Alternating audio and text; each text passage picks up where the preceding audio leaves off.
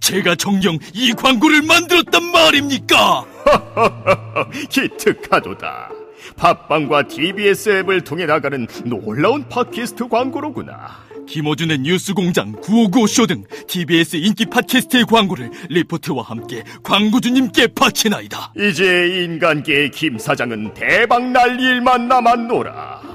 TBS 팟캐스트 광고 문의는 에드골뱅이 팟빵닷컴이나 전화 02-6903-9261로 하시면 되나이다. 좋구나. 팟캐스트 광고.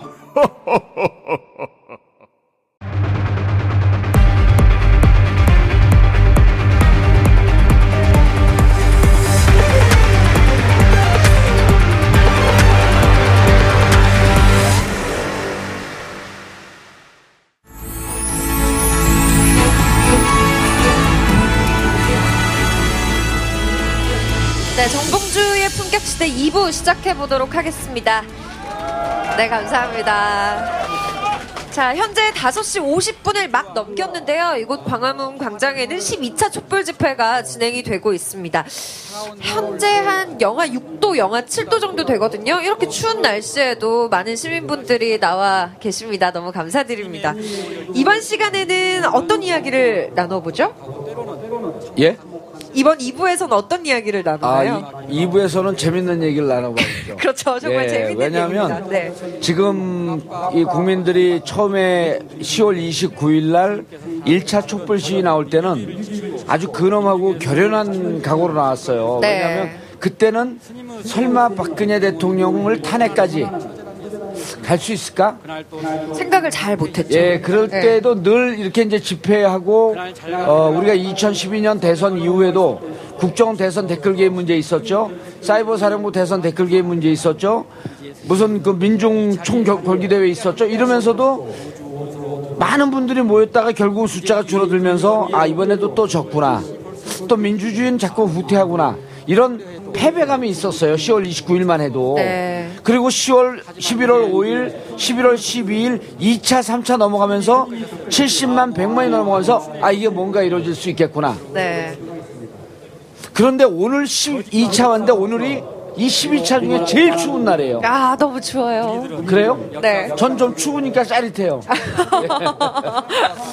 자, 여기에 제가 왜 이렇게 이, 여기 오신 분들 말씀을 드렸냐면, 네네. 이렇게 우리가 세월호 때부터 이미 2년 반, 3년 동안, 그리고 국정 대선 대, 대, 댓글 개입 때부터 4년 동안 이렇게 늘 거리에 나와서 많은 분들이 민주주의를 위해서 외칠 때, 여러분들의 모습을 기록에 담아서 그리고 많은 분들이 또 알리려고 노력했던 고독하게 어, 홀로 PD 활동을 했던 길바닥 저널리스트가 있어요. 네, 맞습니다.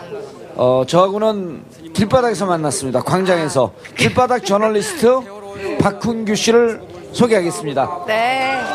예, 여기다 대고 계세요. 안녕하세요. 반갑습니다. 아, 이분이 다른 분 찍는 거는 익숙한데 자기가 말하는 건 잘 익숙하지 않아요. 이분은 왜 소개하냐면요.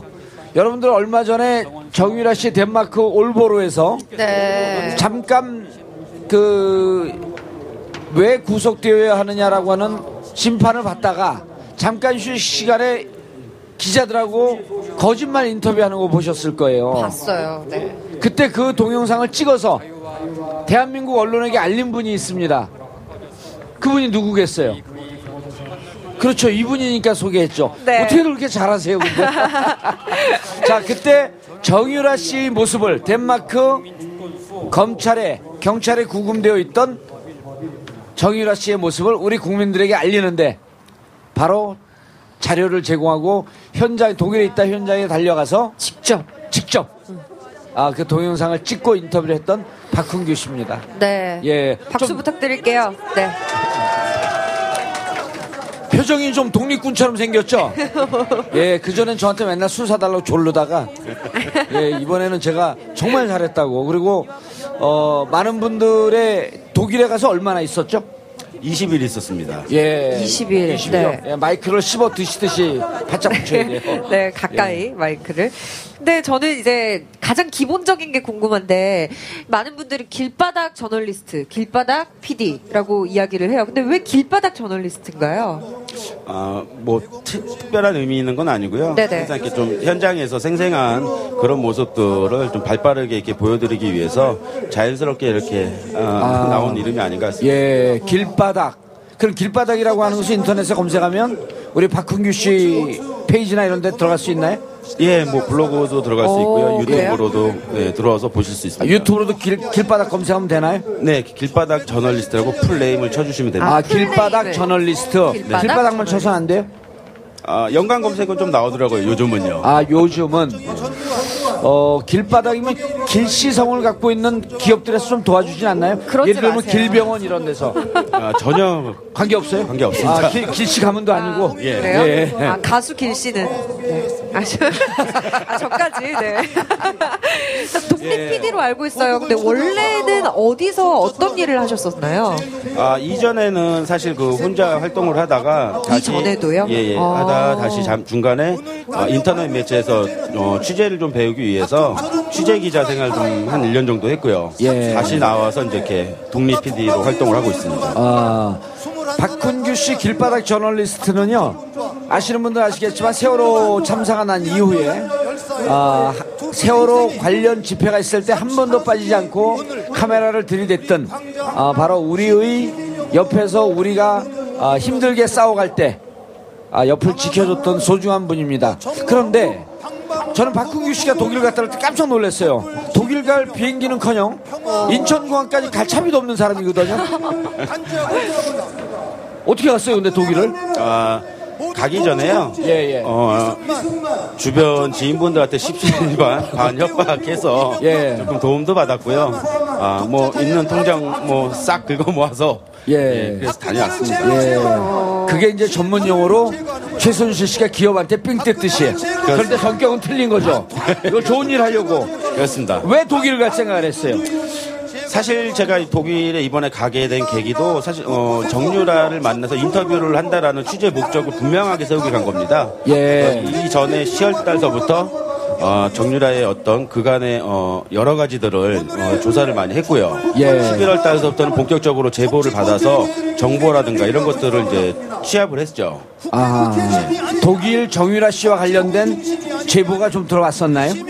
예, 그 독일에 이제 제가 아는 지인분이 굉장히 오래 세- 어, 예. 계신 분이기 때문에 그분이 독일의 사정이라든가 그분이 또 공교롭게 그 최, 저 최순실과 정유라가 그 살던 비대 호텔 예. 바로 10분 거리에 살고 계셨어요. 아, 그럼 평상시에 그 비대 호텔이나 프랑크푸, 그냥 프랑크푸르트에 계셨던 거 아니에요, 그렇게 되면? 프랑크푸르트에서는 조금 들어가 있는 지역이죠. 아, 조금 시골이죠. 들어가 있는 예. 지역. 어허. 그러니까 아주 우연히 박근규 PD, 길가, 길바닥 저널리스트 박근규 PD의 지인분이 최순실 씨 소유의 비대 호텔.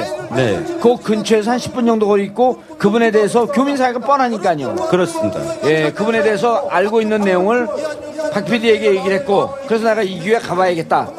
하고 이제 가신 거죠. 그렇습니다. 그러니까 전혀 아무것도 없이 뭐 맨바닥에 헤딩하면서 갈 수는 없고요. 예. 그 이전에 차근차근 여러 가지 정보, 그 다음에 뭐 제보 이런 것들을 계속해서 확인하고 여기 여기서 확인하는 과정을 거쳐서 아 나머지는 이제 들어가서 직접 확인을 해야겠다. 예 그렇게 생각해서 이제 어, 본격 결심을 하고 들어가게 된 거죠. 예. 네네. 아까도 그 정봉주 전 의원님께서 우리 MC분께서 예. 메인 MC분께서 말씀을 하셨지만 어 인천공항 갈 차비도 없다. 그런데 어떻게 또 독일까지 아, 그건 갔느냐? 농담이 아니라 진담이에요. 진짜 참이 없어요. 아, 저 진담으로 받아들였어요. 예. 총 취재 비용은 얼마나 드셨어요? 이런 질문 한 방송사 있었나요? 예, 뭐 벼랑하는 많이들- 깔때기를 들이대. 많이들 궁금해 하시고요. 네, 궁금해요. 아, 저희 기준에서는 좀 많이 들었는데 한 예. 800만 원에서 조금 못된 금액 들었습니다. 예. 그리고 아니 그러면은 그 주위 분들이 원래 잘 알려지지 않은 인물이어서 저한테 도움이라도 청하고 갔으면 제가 어떻게 모금이라도 해드렸을 텐데. 아, 사실 제가 이제 이렇게 혼자 가기 처음부터 계획을 한 건 아니고요. 예. 어떤 취재력이라든가 그다음에 진행비라든가 여러 가지가 사실은 벅찼죠? 좀, 예, 무리가 예. 있죠. 그래서 어, 모 방송국 두 군데하고 이제 공동 취재 제안을 좀 했었습니다. 아, 네. 예, 이것은 이제 어, 프로로 본격적으로 한번 만들어 보면 어떨까 싶어서 아 근데 이제 정보라든가 이런 것들이 제가 이렇게 제시한 것들이 방송에서는 약간 조금 미흡하다고 판단을 했는지 예. 아, 뭐 우리 흔히 말하는 그 프로가 엎어진 거죠. 예. 예, 그래서 엎어진 게 뭐예요? 앞으로가 그, 그 취소됐다고. 네, 취소가 그래서- 예, 됐다. 예. 네. 그래서 계- 그런 기획을 잡았던 것들이 이제 다 취소가 되고 예. 어, 곰곰이 생각하다가 이 기회가 아니면 그리고 지금 가지고 있는 정보가 네. 너무나 그 확실하고 아. 예. 어, 들어가면 좀 만날 자신감이 좀 있더라고요. 예. 그래서 이제 오. 어, 후배 PD 한 명을 데리고 예, 예. 어, 유럽 여행이나 가자 해가지고 꾸려서 아, 데리고 그러니까 갔죠. 후, 그 후배는 취재하러 가는지 모르고 유럽 여행 가자고 낚여갖고. 예, 술 마시면서 제가 예, 그, 그 친구가 아, 이거 방송 끝내야겠는데. 그 친구가 사실은 요즘 한참 잘 나가는 바- 방송에 네. 그그 PD 활동을 하다가 얼마 전에 그만뒀습니다. 아. 그래서 예. 그만둔 지 일주일도 안 됐는데 아, 저 혼자는 도저히 가서 이렇게 할 수 있는 게 네, 아니기 때문에 아, 말 그대로 노는이 가서 네. 유럽 여행도 좀 하고 아, 이번에 정유라를 좀 만나서 인터뷰를 담으려고 하는데 좀 도와달라. 예. 어, 그래서 어, 하루만 시간을 달라고 하더라고요. 그런데 그 올보로에서요, 취재할 때 기자들이 많이 왔잖아요. JTBC 기자도 있었고. 왜 네. 정유라 씨 찍을 때는 아무도 카메라를 들이대지 않았나요? 법정 안은 카메라 자체가 반입이고 불가가 근데 불가가 어떻게 되고요. 들어갔어요, 박흥규 PD는? 아, 저희 카메라로 찍은 게 아니라 휴대폰 동영상으로 찍은 겁니다. 아, 휴대폰. 어쩐지. 근데 왜 다른 기자들은 휴대폰을 안 찍었어요?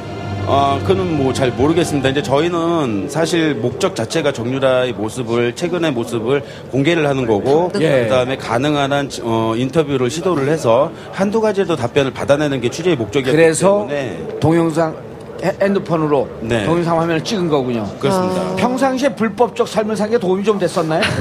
그렇습니다. 감옥 가고 싶으세요? 왜 이러세요? 예. 네. 정유라 씨를 처음 딱 마주했을 때는 어떤 느낌이 드셨나요?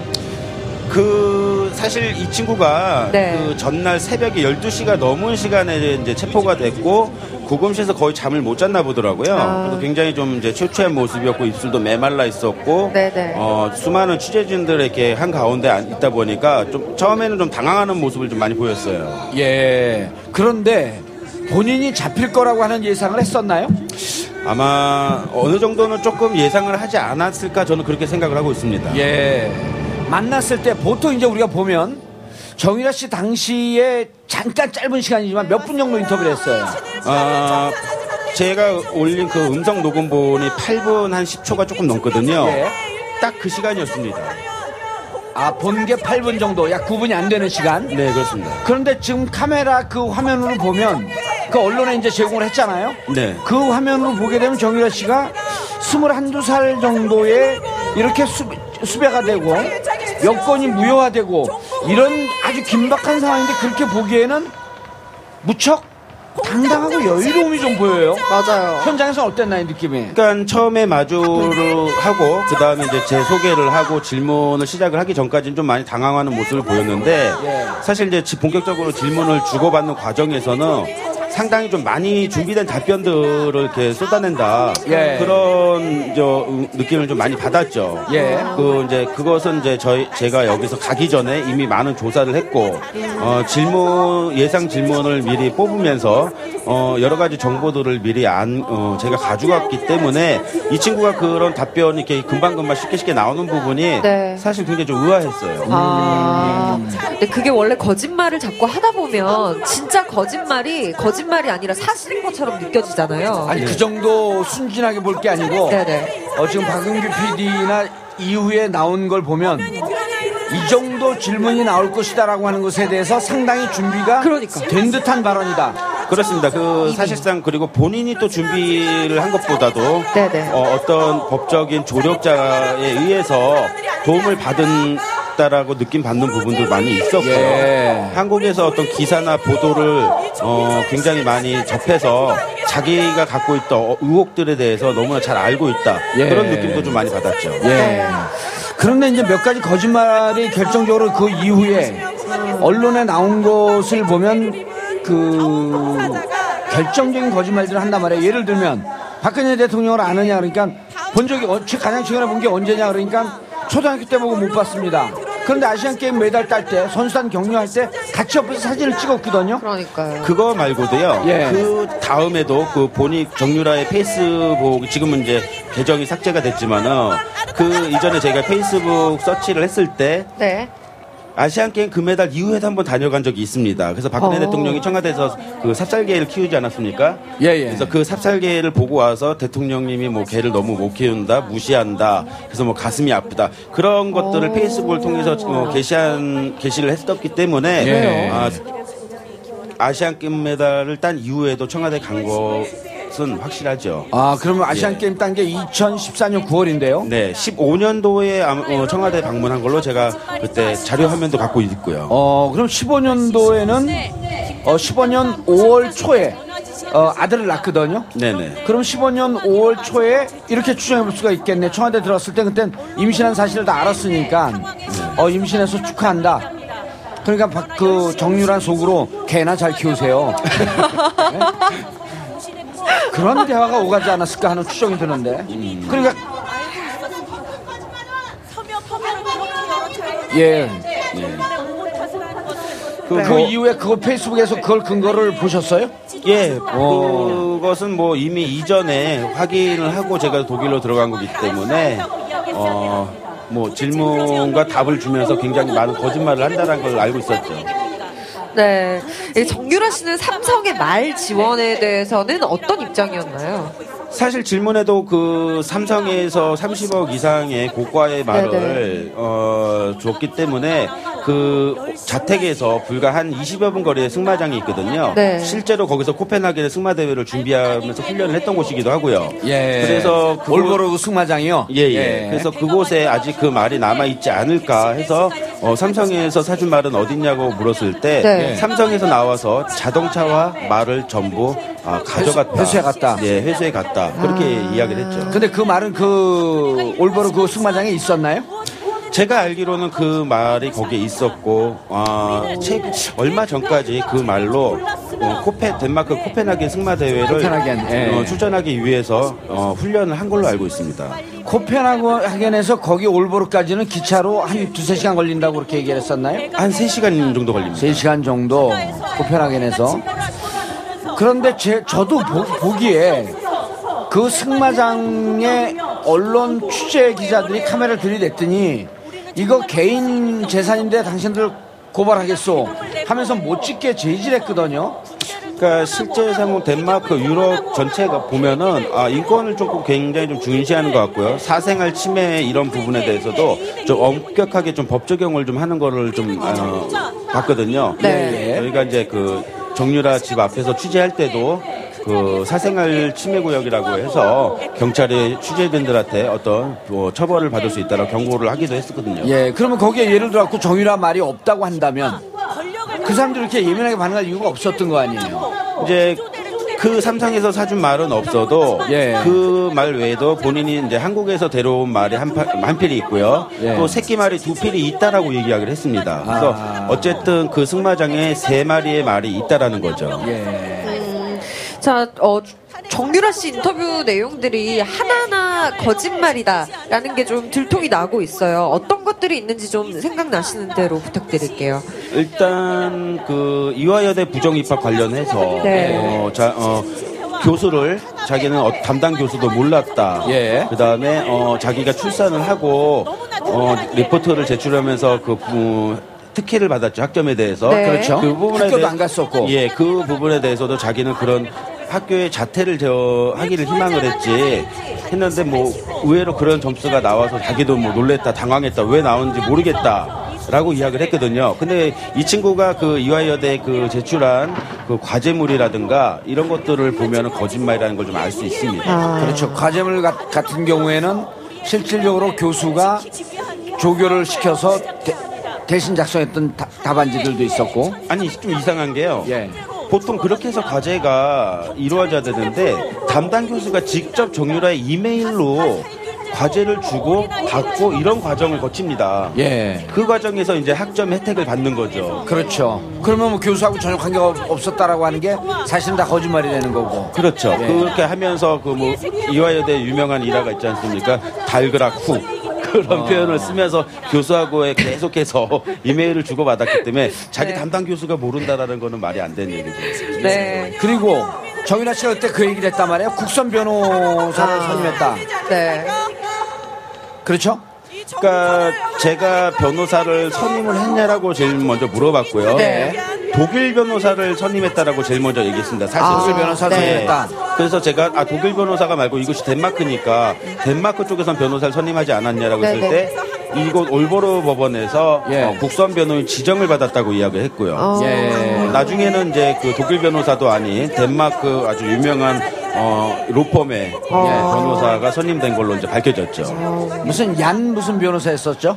예, 그 처음에는 얀 뭐, 예, 저도 지- 슈나이더, 이름이 얀 슈나이더. 예, 맞습니다. 얀 슈나이더. 예. 그 변호사였는데 그 변호사도 사실 지금 담당 변호사가 아닙니다. 그 변호사는 지금 포- 선임을 포기했잖아요. 아 포기한 게 아니고요. 포기를 그 아. 원래 정유라에서 어, 선임된 변호사는 다른 변호사가 있고요. 예. 이 변호사는 긴급 체포가 됐고 구금의 영장 심사를 받기 때문에 그런 심사만 전문적으로 이렇게 변호해주는 전문 변호사였던 거죠. 아하. 원래 그 선임했던 변호사가 그때 휴가였기 때문에 예. 아, 흔히 말하는 대타로 나와서 그날 법정에서 변호를 한 거죠. 아, 구금만 전문으로 하는 변호사. 예. 저 거짓말이 많네요. 또 공개된 인터뷰에서 정유란 씨가 이경재 변호사와는 연락이 닿지 않는다라고 이야기를 했는데 이것도 뭐 들은 얘기랑은 달랐다고요. 그러니까 현장에서 이제 변호사의 어떤 이런 질문을 주고 받으면서 그럼 본인이 한 얘기거든요. 그래서 네. 법력 그 법적 조력을 그러면 이곳에서만 받는 거냐라고 이야기했을 때 서울에서 이경자 변호사님도 도와주시고 계세요라고 본인이 어, 직접 했고 육성 녹음이라든가 영상에도 그 내용은 들어 있습니다. 예. 네. 서울에 오시면 서울에 오시면 어, 미공개 파일을 공개하겠다고 했는데 왜 공개를 안 하세요? 아직 조금 보강 취재가 조금 돼야 될 부분이 있고요. 예. 어, 아, 완벽하지 않고 그런 거짓말이었나요? 아니 그렇지는 않습니다. 감옥 제가- 가고 싶으세요? 그래서 아, 일단 이후에 다시 예. 조금 보강 취재를 해서 예. 어, 팩트 확인을 조금 더 한 다음에 공개할 예정입니다. 자, 정유라 씨를 취재한 것은 그 유럽에 있었던 독일에 있었던 21일 중에 마지막 부분인데요. 네. 그 전에 다니면서는 주로 무슨 취재를 하셨나요? 계속해서 이제 어떤 정유라의 행적을 예. 추적을 하면서 정유라를 보호하고 있을 거라는 뭐 데이비드 윤이라든가 그의 유모 씨라든가 다 굉장히 많은 인물들이 있었거든요. 그래서 정유라를 만나기 위해서는 그 보호하고 있거나 조력하고 있는 사람들을 먼저 접촉을 해야 되기 때문에 예. 그 사람들과 관계져 관계되어 있는 사람들 그 인물들을 따라서 계속해서 접촉하고 어, 설득하고 뭐 이런 과정을 좀 거친 거죠, 사실은. 예. 근데 데이빗 윤에 대해서 데이빗 윤이 68년생이에요, 보니까. 69년생이요. 69년생인가요? 내가 취재하는 거 왜 맨날 하나씩 틀리지? 자, 69년생인데 그때 정유라 씨가 데이빗, 데이빗 윤이 자기를 돕고 있다라고 하는 것은 아주 부정하면서 맞아요. 아니다 이렇게 얘기를 했어요. 그래서 이제 또 우리나라 기자 다른 언론을 보면 기자들이 가서 데이빗 윤을 취, 취재를 합니다.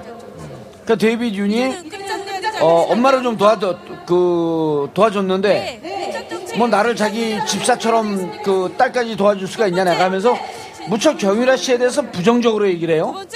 둘의 관계가 근데 제가 이제 제가 보기엔 둘의 관계가 무척 긴밀한데 왜 이렇게 부정적으로 서로 얘기를 하면서 마치 안 만나는 관계- 관계처럼 그러니까 제가 독일에서 취재를 하면서 가장 많이 그 접촉하려고 노력을 했고 또 그 관계된 인물을 많이 만났던 게 사실은 데이비드 윤 한국명으로는 윤영식이라는 이름을 갖고 있습니다. 윤. 아, 네. 영식. 영. 윤영식 예. 어, 한국에서 몇 살쯤에 들어갔나요? 아니요, 여, 이 친구는 거기에서 태어나서 시민권자고요. 예. 복수 여권을 갖고 있기는 합니다, 한국에. 아, 근데 이제 최순실과의 관계가 굉장히 단기간에 이루어진 것이 아니고요. 90년도 초에 벌써 아버 그 아버지 윤남수 씨를 통해서 소개를 받아서 관계를 맺어왔기 때문에 예. 20년 이상이 된 거죠. 그러니까 보니까요 윤남수 씨가 어, 독일의 모 일간지 모 신문의 독일 지국장이죠. 예, 세계일보 아 지국장. 세계일보인가요? 예, 세계일보 막- 지국장이고. 막 공개를 해도 돼요? 아, 뭐 지금 다 다른 언론에도 다아 공개된 나왔어요? 부분, 아, 예, 지금 공개된 죄송합니다. 부분이 제가 신문을 잘 안 봐갖고. 지금 뭐 현재 살고 있는 자택도 세계일보 지부 그 자택에서 지금 살고 있거든요. 아, 아 윤남수 씨가 네네. 그 윤은 결혼했나요? 아 결혼을 했다가 이혼을 한 걸로 알고 있습니다. 어 그쪽 분들은 주로 이혼을 많이 하시네 이상하게. 그런데 자 보세요. 데이빗 윤의 아버지 윤남수 씨가 제가 알기로는 나이가 70이 좀 넘은 네. 지금 세계일보 지국장을 하지만 파독 광부였었다라고 알고 있거든요. 그렇습니다. 파독 광부였었죠. 그러니까 교민 1세대죠. 독일 1세대. 파도 광부 시절에 독일로 들어가서 정착을 네. 하면서 자기가 본인이 어, 통일교에서 굉장히 주요 요직을 맡으면서 자연스럽게 세계일보 지부를 프랑크푸르트 내에다가 설립을 하죠. 아 그럼 데이빗 윤의 아버지 윤남수 씨가 통일교에 깊게 관여되어 있나요? 그러니까 프랑크푸르트 내에 통일교를 가장 그러니까 통일교와 같이 어, 제일 먼저 설립을 한 사람이 윤난수 씨라고 보면 됩니다. 그러니까 통일교 세계일보 최순실과는 굉장히 그 뗄래야 뗄 수 없는 그런 관계가 있는 거죠. 야 이게 우리가 통일교라고 하는 얘기를 함부로 할 수 없어갖고 좀 그 특정 종교라고 했는데 길바닥 저널리스트가 그냥 막 공개를 하네요. 그 아니 이것은 다 공개된 부분이고요. 돼요? 그래요? 네. 또 언론에? 그 그게? 데이비드 윤의 그 동생 윤영철 씨라고 또 있습니다. 예, 있습니다. 그 동생의 그 와이프가 지금 현재 프랑크푸르트 내 병원의 중환자실에서 어, 식물인간 상태로 굉장히 오래 지내고 있거든요. 예. 근데 그 와이프가 통일교의 어떤 핵심 인물의 어, 딸입니다. 아, 그러니까 집안 자체가 통일교하고 뗄래야 뗄 완전? 수가 없는 그런 관계인 거죠. 아 데이빗 윤 집안이 네네. 그래서 저는 데이빗 윤을 모른다라고 한 게 보니까 최순실 씨 집안과 윤남수 씨 즉 데이빗 윤의 아버지 관계가 무척 오래된 관계고 윤남수 씨하고 최순실 씨의 관계는요. 예. 거의 한 30년 정도 됩니다. 왜냐하면 최순실 씨가 프랑크푸르트 독일에서 잠시 유학을 한 적이 있거든요. 예, 예. 정식 뭐 학위 과정은 아니지만 예. 네. 그때 당시서부터 윤남수 씨를 알고 관계가 있었기 때문에 90년도 초고에 자기 아들인 데이비드 윤을 소개를 시켜준 거고 예. 2012년도 당시에는 박근혜 대통령이 프랑크푸르트 교민 간담회가 이루어졌거든요. 네. 예. 그때는 2000 몇 년도에? 2012년도요. 년도? 예. 그때 윤남수 씨와 최순실이가 직접 그 교민의 간담회를 직접 주최했다. 예. 그렇게도 또 알려져 있고 실제로 그 사진도 돌아다니고 있고요. 어, 많은 걸 취재하셨네요. 오, 정말요, 네. 어, 우리 언론에 다 나왔나 이 내용들이? 그거는 제가 이제 방송에 인터뷰하면서 이제 공개했던 내용들이고. 예, 요왜 그러냐면 또, 예. 윤남 데이빗 윤, 네. 데이빗 윤의 어 그러니까 전처, 전처의 부친도 그 종교와 관련되어 있죠. 그렇습니다. 어, 이런 얘기만 해도 되나? 통일교. 아니, 이거 뭐- 무척 1급 비밀인데. 뭔가 민감한. 그럼요, 네. 민감하죠. 우리가 지금 계속 추적하고 있는 게 있거든요. 아, 그래요? 예. 오. 그래서 요 얘기를 하면 안 되는데 이 양반이 무서운 양반이네. 이분이 그 저 얘기하면 안 되는데 이거 큰일 났는데. 다 이야기했어요. 예. 네. 그래서 자 나온 것만 일단 합시다. 이제 더 이상 얘기하지 말고 거기까지. 예. 아 큰일 날 뿐이야 이거. 여러분 그냥 오늘 들은 게 이거 1급 정보 들은 겁니다. 근데 데뷔 윤의 아버지 윤남수 씨가 윤남수 씨가 통일교와 관련이 되어 있고 그리고 이 윤남수 씨는 이미 30여 년 전에 최순실 씨와의 관계가 있었고 그렇습니다. 그럼 최순실 씨 재산 등등이나 이런 관계에도 이분들이 어느 정도 관여돼 있다고 보는 건가요? 그렇죠. 상당히 많이 개입되어 있을 거라고 보고 있고요. 예. 상당수의 부동산을 또 관리했던 거로도 이분들이 네. 어허 그렇게 이제 알려져 있죠. 예 최순실 씨가 정윤혜 씨하고 결혼한 게 몇 년도죠? 그건 제가 잘 기억을 못 95년도 아니에요. 네. 그런데 95년도면은 한 1, 2년 전에 만나거나 그때쯤 뭐 이렇게 관계를 할 거 아니에요? 네. 뭐, 한뭐 10년 전에 만났다고 쳐더라도. 근데 최순실 씨와 정윤혜 씨 공동 명의로 네. 92년도에 독일에 회사를 차려요. 그거 말고도요. 예. 어, 그 유벨이라는 회사거든요. 예, 예. 예. 그러니까 저도 알- 내용을 알고 있는데 이게 좀 설명이 조금 필요한 게 예, 설명하세요. 독일 내 최순실의 그 법인 회사가 굉장히 많습니다. 아, 이 회사들을 왜 그렇게 많이 만들었냐면요. 아, 비자 문제 때문에 그렇습니다. 그 독- 비자요? 예, 예. 독일 내에서 그 비자 받기가 좀 쉬운 편인데요. 법인 회사를 설립을 해서 세금을 3개월 정도 정상 납부를 하면은 3년 정도의 비자가 나옵니다. 아하. 그러니까 비자를 받기 위해서 회사 법인에서 유한회사 뭐 구매 대행 업체라든가 예. 뭐 선물 뭐 이런 센터라든가 이런 거를 만들어서 자기는 신경을 안 쓰는 거예요 최순실이는 그럼 그 회사 누가 신경 쓰면 데이비드 윤이라든가 유모 씨라든가 어 다양한 인물들이 맡아서 하다가 네. 그 비자가 나오면 바로 그 회사를 또 폐업을 합니다. 그게 비자 문제뿐만 그런 거예요? 아니면 이게 지금 이제 그 독일 검찰이 추적하기에는 이 유한회사를 만들었다 없앴다 만들었다 없앴다라고 하는 게 자금 세탁에 사용이 되고 그 다음에 이 회사를 폐업했다라고 이렇게 보면서 추적하고 있는 것들이 있거든요.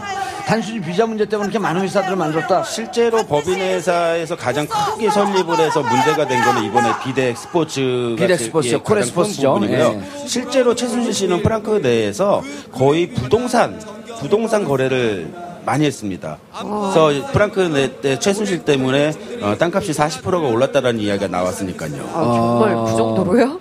예. 오. 네. 오, 그러니까 이 최순실 씨가 프랑크푸르트, 지- 프랑크푸르트 지역에서 부동산 거래를 많이 했고 그럴 정도로 막대한 재산을 갖고 있는데 그 재산의 많은 부분을 윤과 윤남수 씨가 관리하고 있었을 것이다. 초창기 때는 그랬죠. 초창기 이제, 때는? 예, 그리고 이제 계속해서 인물들이 많아지면서 예. 그리고 재산도 많아지고 부동산도 많아지다 보니까 한 사람이 너무 많이 관리할 수는 없지 않습니까? 예. 그러니까는 계속해서 여러 사람들의 명의를 빌리는 거죠. 음. 그래서 실제로 바트 홈부르크라는 굉장히 그 부자 동네거든요. 그 고급 호텔들이 많이 있고 어, 뭐 어느 지역이요? 바트 홈부르크요.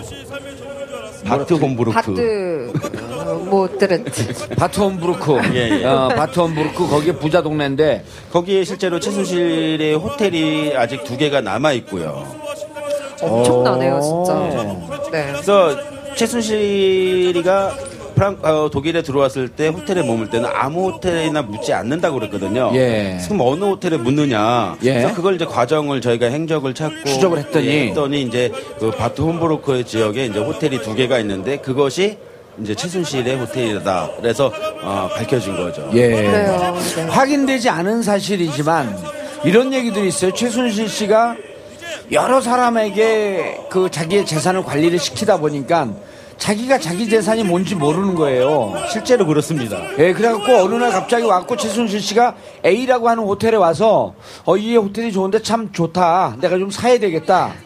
그리고 다시 봤더니 그게 자기 호텔이었다는 거예요. 아, 실제로 그 저기 독일 서북부 지역에 부동산이 굉장히 많이 있는 걸로 알려져 있는데 이 예. 명의가 본인 명의로가 된 것이 하나도 없어요. 최순실 씨. 네네. 그래서 매매하는 과정에서 해프닝에 있었던 일화를 하나 들은 거는 예. 그것을 자기가 샀는데 두 번을 샀다.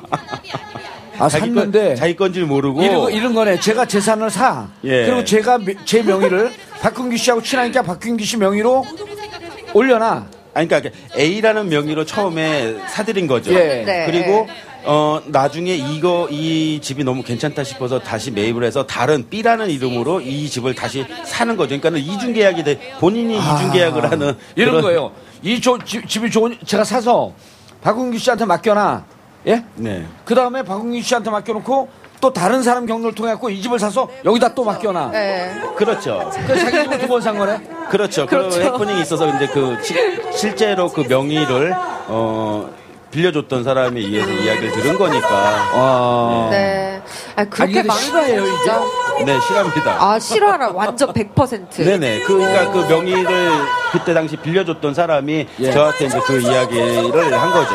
어, 그 꽤 오래전 얘기인가요? 최근의 얘기인가요? 아, 좀 오래된 얘기기는 한데 이제 그럴 정도로 부동산이 많이 있어서 본인 재산이 얼마인지 실제로 네. 독일 내 재산이 얼마인지 본인도 모를 정도다. 독일 내 본- 재산이 어느 정도 본인이 모를 정도다. 그렇죠. 자, 독일 검찰이 지금 추적하는 거에 대해서는 좀 취재를 해보셨나요? 네, 그렇습니다. 뭘 취재하고 있어요? 좀 말이 짧으셔. 그렇습니다로 내용, 예- 내용을 얘기해야 되는데 그렇습니다. 힘들어 죽겠어. 한 번 더 여쭤보면 되죠. 네. 실제로 그 덴마크에서 체포되기 이전에 독일 검찰에서 정유라뿐만이 아니라 최순실의 그 어떤 불법 재산, 예. 자금 세탁 이 부분에서 수사가 이루어지고 있었고요. 예. 어, 저희가 독일 그 헤센주 검찰청의 담당 검찰을 만나러 갔는데 그 검찰이 휴가 중이라서 대신에 현직 판사를 만났거든요. 그 현직 판사를 통해서 이제 이야기를 들은 게 사실상 그 저, 어, 자금 세탁 부분에 대해서 독일에서도 워낙에 민감한 부분이고 어, 그래서 수사가 현재 이루어지고 있다라는 얘기를 저희가 이제 들었죠. 네. 아니 근데 그렇게 많은 재산이 우리나라로 환수가 돼야 될 텐데. 그 독일법에 의하면 네. 한국에서 어떤 재산이든 입증만 시켜주면은 100% 몰수를 해서 한국으로 회수시킨다라는 게 독일의 법입니다. 네. 그 돈이 어떤 기업, 특정 기업, 뭐 삼성이든 어떤 기업의 돈이라도 한국에서 그 돈의 성격과 입증, 불법 자금이라는 것을 입증을 하면은 독일에서 100% 어, 몰수를 해서 회수를 시킨다라는 거는 현직 판사가 그렇게 법적인 해석을 내는 거기 때문에 네네. 어, 만약에 그런 재산이 있으면 밝, 조금이라도 밝혀서 저희가 바로 그렇게 해야죠. 네. 근데 독일 검찰이 무슨 이유로 최순실 씨의 자금 세탁, 최근 최순실 씨의 뭐 그 불법한 행위들 이런 걸 어떤 계기로 추적을 하기 시작한지 그건 알고 계세요? 첫 번째 한국에서 이게 엄청난 큰 이슈화가 된 건 독일 내에서도 저 너무나 잘 알고 있고요. 아니 근데 그 독일 검찰이 추적한 건 지난 여름 이전서부터라고 하는 얘기들이 돌던데 그 전에는 제가 이 취재를 직접 이제 하질 않아서 예. 이전 이전 내용을 잘 모르고 제가 이제 들어가서 검찰을 취재를 했을 때는 예. 한국에서 이미 불- 어, 특검에서 독일에다가 이런 수사 부분에서 공조 요청을 한 상태이기 때문에 그거에 의해서 어떤 수사 개시를 어, 시작했기 때문에 상당히 많은 정보를 갖고 있는 걸로 저희는 이제 봤거든요. 예.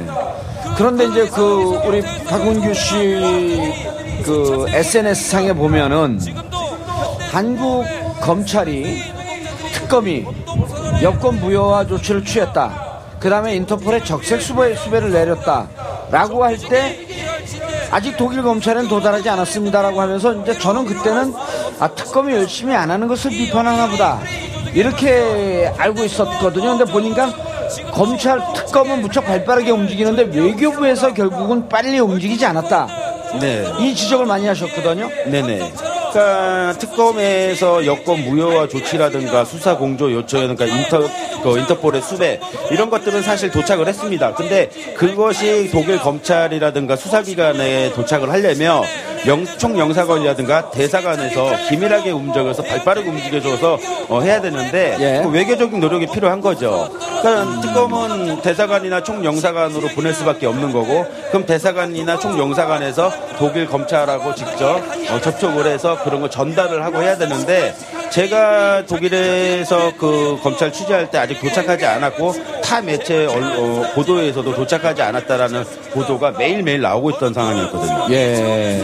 어쨌든 독일 검찰은 한국의 촛불 상황을 알고 있었고 네. 한국에서 이런 위중한 사태가 진행되고 있고 있었고 정유라나 최순실 씨가 그것에 기- 밀접하게 연관되어 있기 때문에 그 부분에 대해서 관심을 갖고 추적을 하고 있었다.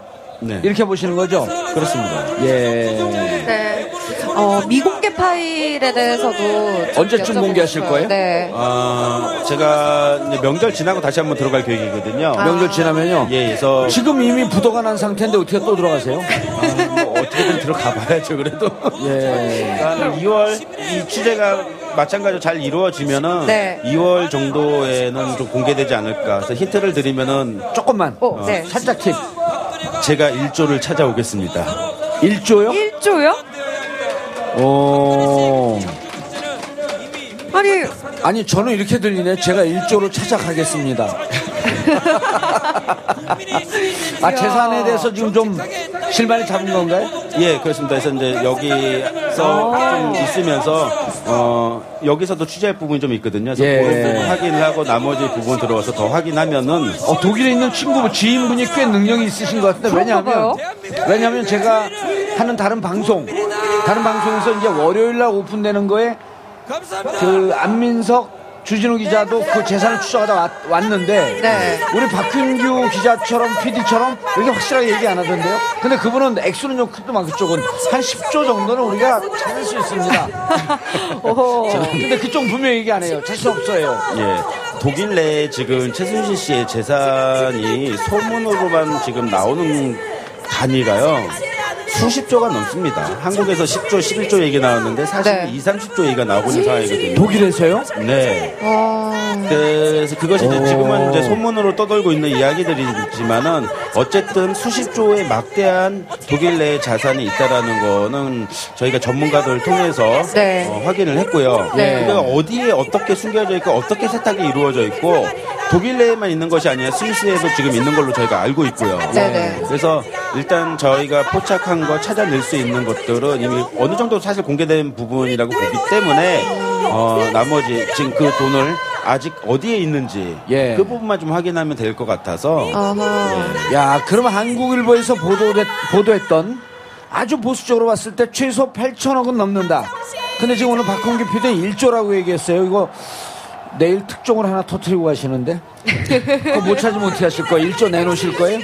아, 뭐 돈을 갖고 오지는 못하더라도 예, 돈의 어떤 찾겠다. 흐름이라든가 그것이 예. 어떤 경로를 통해서 무엇 그 돈을 가지고 무엇을 하려고 했는지 정도는 네. 공개할 수가 있는 거죠. 확실하게. 어허. 지금 프랑크푸르트 교민 사회에서 이런 얘기가 돈단 말이에요. 네. 최순실 씨가 급히 재산을 작년 어 정유라 씨 네. 이대 부정 입학 비리 사태 나고 이것이 지금 알려지려고 하는 시점에 급매로 부동산들을 내놓기 시작을 했다. 아, 네네. 그때요. 그 얘기도 확인을 좀 하셨나요? 예, 현지에서 저희가 뭐 부동산 업자들을 통해서 확인을 했고요. 예. 실제로 매물로 나온 부동산이 굉장히 많이 있어요. 있는데 이제 그게 아까 최순실 씨 거라고 차명으로 있었던 부동산이라고 추정을 하는 거죠. 그렇죠. 그 부동산 그러니까 교민들이 독일 내에서 저희 한국인들이요. 교민 1세대, 2세대 그 다음에 후에 이민 와서 정착한 교민들로 이루어져 있는데 네. 아, 독일 내 저희 교민들이 그 어떤 삼성이나 기업, LG라든가 기아나 이런 주재원들 4천여 명을 빼놓고는 사실 그렇게 잘 사시는 분들이 없어요. 아. 예. 이게 보통 어, 사업을 하시는 분들도 보면은 뭐 세탁소라든가 예. 네. 식품점이라든가 음. 되게 이 정도 규모에서 운영들을 해-. 해서 정착하시는 분들이기 때문에 네. 그런 막대한 그 부자 동네 부동산을 소유하고 계신 분들은 극히 아주 일부분들이거든요. 예. 근데 그 일부분들이 보면 다 최순실과 또 관계가 계신 분들이에요. 아. 아니 안민석 의원 이런 얘기를 해요. 주진우 기자도. 네. 느닷없이 부자가 된 분들이 있다. 독일이 사회민주주의 국가이기 때문에 그냥 뭐 복지가 잘 되어 있고 세금이 많기 때문에 부자가 되기가 대단히 힘든 그 사회다. 그러니까 국민들이 골고루 경제적으로 부담 없이 안정적으로 살고는 있지만 우리나라처럼 무슨 거대 재벌이 된다니 재력가가 된다니 이런 게 쉽지가 않은데 교민들 중에 느닷없이 부자가 되는 분들이 있다. 특정 인물들이 몇 명들이 있죠. 어. 예. 그래서 그 관계도 굉장히 좀 묘하고요. 예. 어. 그분들이 최순실 씨하고 연관되어 있을 것 같은 분들이 꽤 있다. 그러니까 최순실하고의 그 관- 연관이 있다라는 것들은 어떤 흔적으로 볼 수 있냐면 특정 종교 단체라든가 특정 학교의 모임 예. 예, 이런 어떤 집단들이 보면은 다 거기에 관련돼 있거든요. 예. 제가 후- 흔히 말하는 트라이앵글 커넥션이라고 하는데 이 사람들을 어, 특정 어떤 그런 집단에 다 소속이 돼 있어 거기에서 유대 관계를 맺고 있습니다. 어, 그러니까 특정 종교라고 하는 것은 뭐 오늘 그 공개된 김에 그것은 이제 통일교 쪽일 가능성이 높고요. 네. 그리고 특정 학교에 학맥이 하나 있을 수 있고 네. 또 특, 그 트라이앵글이라고 했으니까 특정 선교단이 하나 있을 수가 있고 그렇습니다. 씨 모시기로 시작하는 거죠. 네, 맞습니다. 예. 많이 주셨죠, 저도. 아. 예. 제가 다 알고 있는 거예요, 사실은. 얘기 좀 하세요 그러면. 싫어요. 잡혀가요. 자, 예. 그러면 이제 정유라 씨에 대한 취재도 앞으로 계속 하실 생각이신지 궁금해요. 앞으로 송환 과정이 좀 남아있고 이 과정이 지금 한국으로 지금 상황에서는 송환돼서 인도되기가 힘든 상황이기 때문에 예. 좀 그 부분을 데니시법에 의해서 어떻게 처리가 되는지를 한번 짚어봐야 되기 때문에 예. 좀 취재의 필요성은 있고요. 네. 어, 그에 따라서 또 지- 정유라 앞으로도 그 해외 재산 도피 부분에 혐의가 있지 않습니까? 예. 그래서 그 정유라 앞으로는 과연 얼마의 재산이 좀 남아 있는지 네. 그런 것도 좀 기회가 되면 확인해 보고 싶고 그렇습니다. 특검 측 입장은 지금 송환, 어, 송환 협상을 하고 있고, 어, 결과가 좋을 것 같다라고 이렇게 하는 그 정보들이 흘러나오고 있거든요. 그래서 그 이미 우리 측에서 요청하는 요청선 전달이 됐다고 얘기하고 있고요. 근데 지금 쉽게 소환되진 않을 것이다 이렇게 보고 있는 건가요? 굉장히 좀 저는 어렵다 어렵지 않을까라고 보고 있는 게 네. 제가 정유라를 사실 제일 먼저 만나기 이전에 경찰서 구금되었던 체포됐던 경찰서를 다녀왔거든요. 근데 그곳에서 이미 불법 체류 혐의만으로는 하- 어, 송환하지 않는다라는 경찰의 어떤 공식적인 발표가 있었고요. 예. 이후에 어, 현, 저, 저희가 유럽의 어떤 전문 변호사들을 만나서 물어봤을 때, 어, 유- 그러니까 혐의를 덴마크에서도 입증을 해줘야 되는 거예요. 예. 우리가 갖고 있는 혐의만 가지고는 덴마크 내에서 송환할 수 있는 조건이 충족되지 않는다라는 의견이 좀 지배적이거든요. 예. 그러니까 이런 한국에서 제시한 이런 혐의가 덴마크에서도 처벌이 가능하고 처벌을 해야 되는지 예. 이런 해석이 완벽하게 나와야 송환을 한다. 그렇죠. 근데 이제 예. 송환 그렇게 하더라도 본인이 또 정유라 본인이 거부를 하게 되면은 바로 또 소송을 들어갈 예. 수 있기 때문에 굉장히 좀 지난한 과정이 좀 이어지지 않을까. 좀 알, 알겠습니다. 곧 다시 독일에 가서 취재를 하셔야 될 텐데 어, 재정적으로 좀 어렵잖아요. 일단 인천공항까지 갈 차비가 없고 어, 그래서 어, 좀 갈 때 이제는 국민들에게 공개하고 어떻게 좀 후원을 좀 부탁드립니다. 아, 하는 네. 얘기 좀 하고 당당하고 떳떳하게 좀 가셨으면 좋겠어요. 예. 그 몰래 평상시 하듯이 이렇게 불법적으로 자꾸 움직이지 말고 어떻게 후원해 주면 됩니까? 아, 제 블로그에 보면은 그 후원이라는 검색을 치시면 예. 계좌번호가 나옵니다. 예, 길바닥 저널리스트 박훈규. 어, 여러분들이 도와주시는 힘과 아, 열정으로 어, 우리 사회의 불, 불법하고 불의한 세력을 뿌리 뽑을 수 있는 어, 그러한 어, 도움이 되리라고 생각합니다. 네. 여러분들은 지금 어, 정봉주의 어, 품격 시대와 함께하고 계시고요. 지금 이 시간은 길바닥 저널리스트 독립 PD 단독 PD 박은규 씨와 어, 함께했습니다. 네. 박은규 PD 감사합니다. 감사합니다. 예, 저도 후원을 좀 할게요. 예, 예. 해주세요. 네, 앞으로도 좋은 취재 부탁드리고요. 예. 자, 광화문 촛불 집회 현장에서 생방송으로 함께하고 계시는 정봉주의 품격시대 2부는 여기까지입니다. 아니요, 저 잠시- 공개하고요. 네. 어, 저는 어, 옆에 계신 박은규 PD에게 고생한다고 100만 원 후원하겠습니다. 아, 정말요? 예, 오. 제가 갖고 있는 건 돈밖에 없습니다. 네, 품격시대 다음에 오셔서 인증을 하셔야 돼요. 아니 이 친구는 100만 잘원 알아요. 아? 제가 준다고 한 이, 1분 안에 계좌로 바로 쏩니다. 아, 네, 알겠습니다. 자, 그럼 저희는 잠시 후 3부에 여러분들 다시 찾아뵙도록 하겠습니다. 채널 고정해주세요.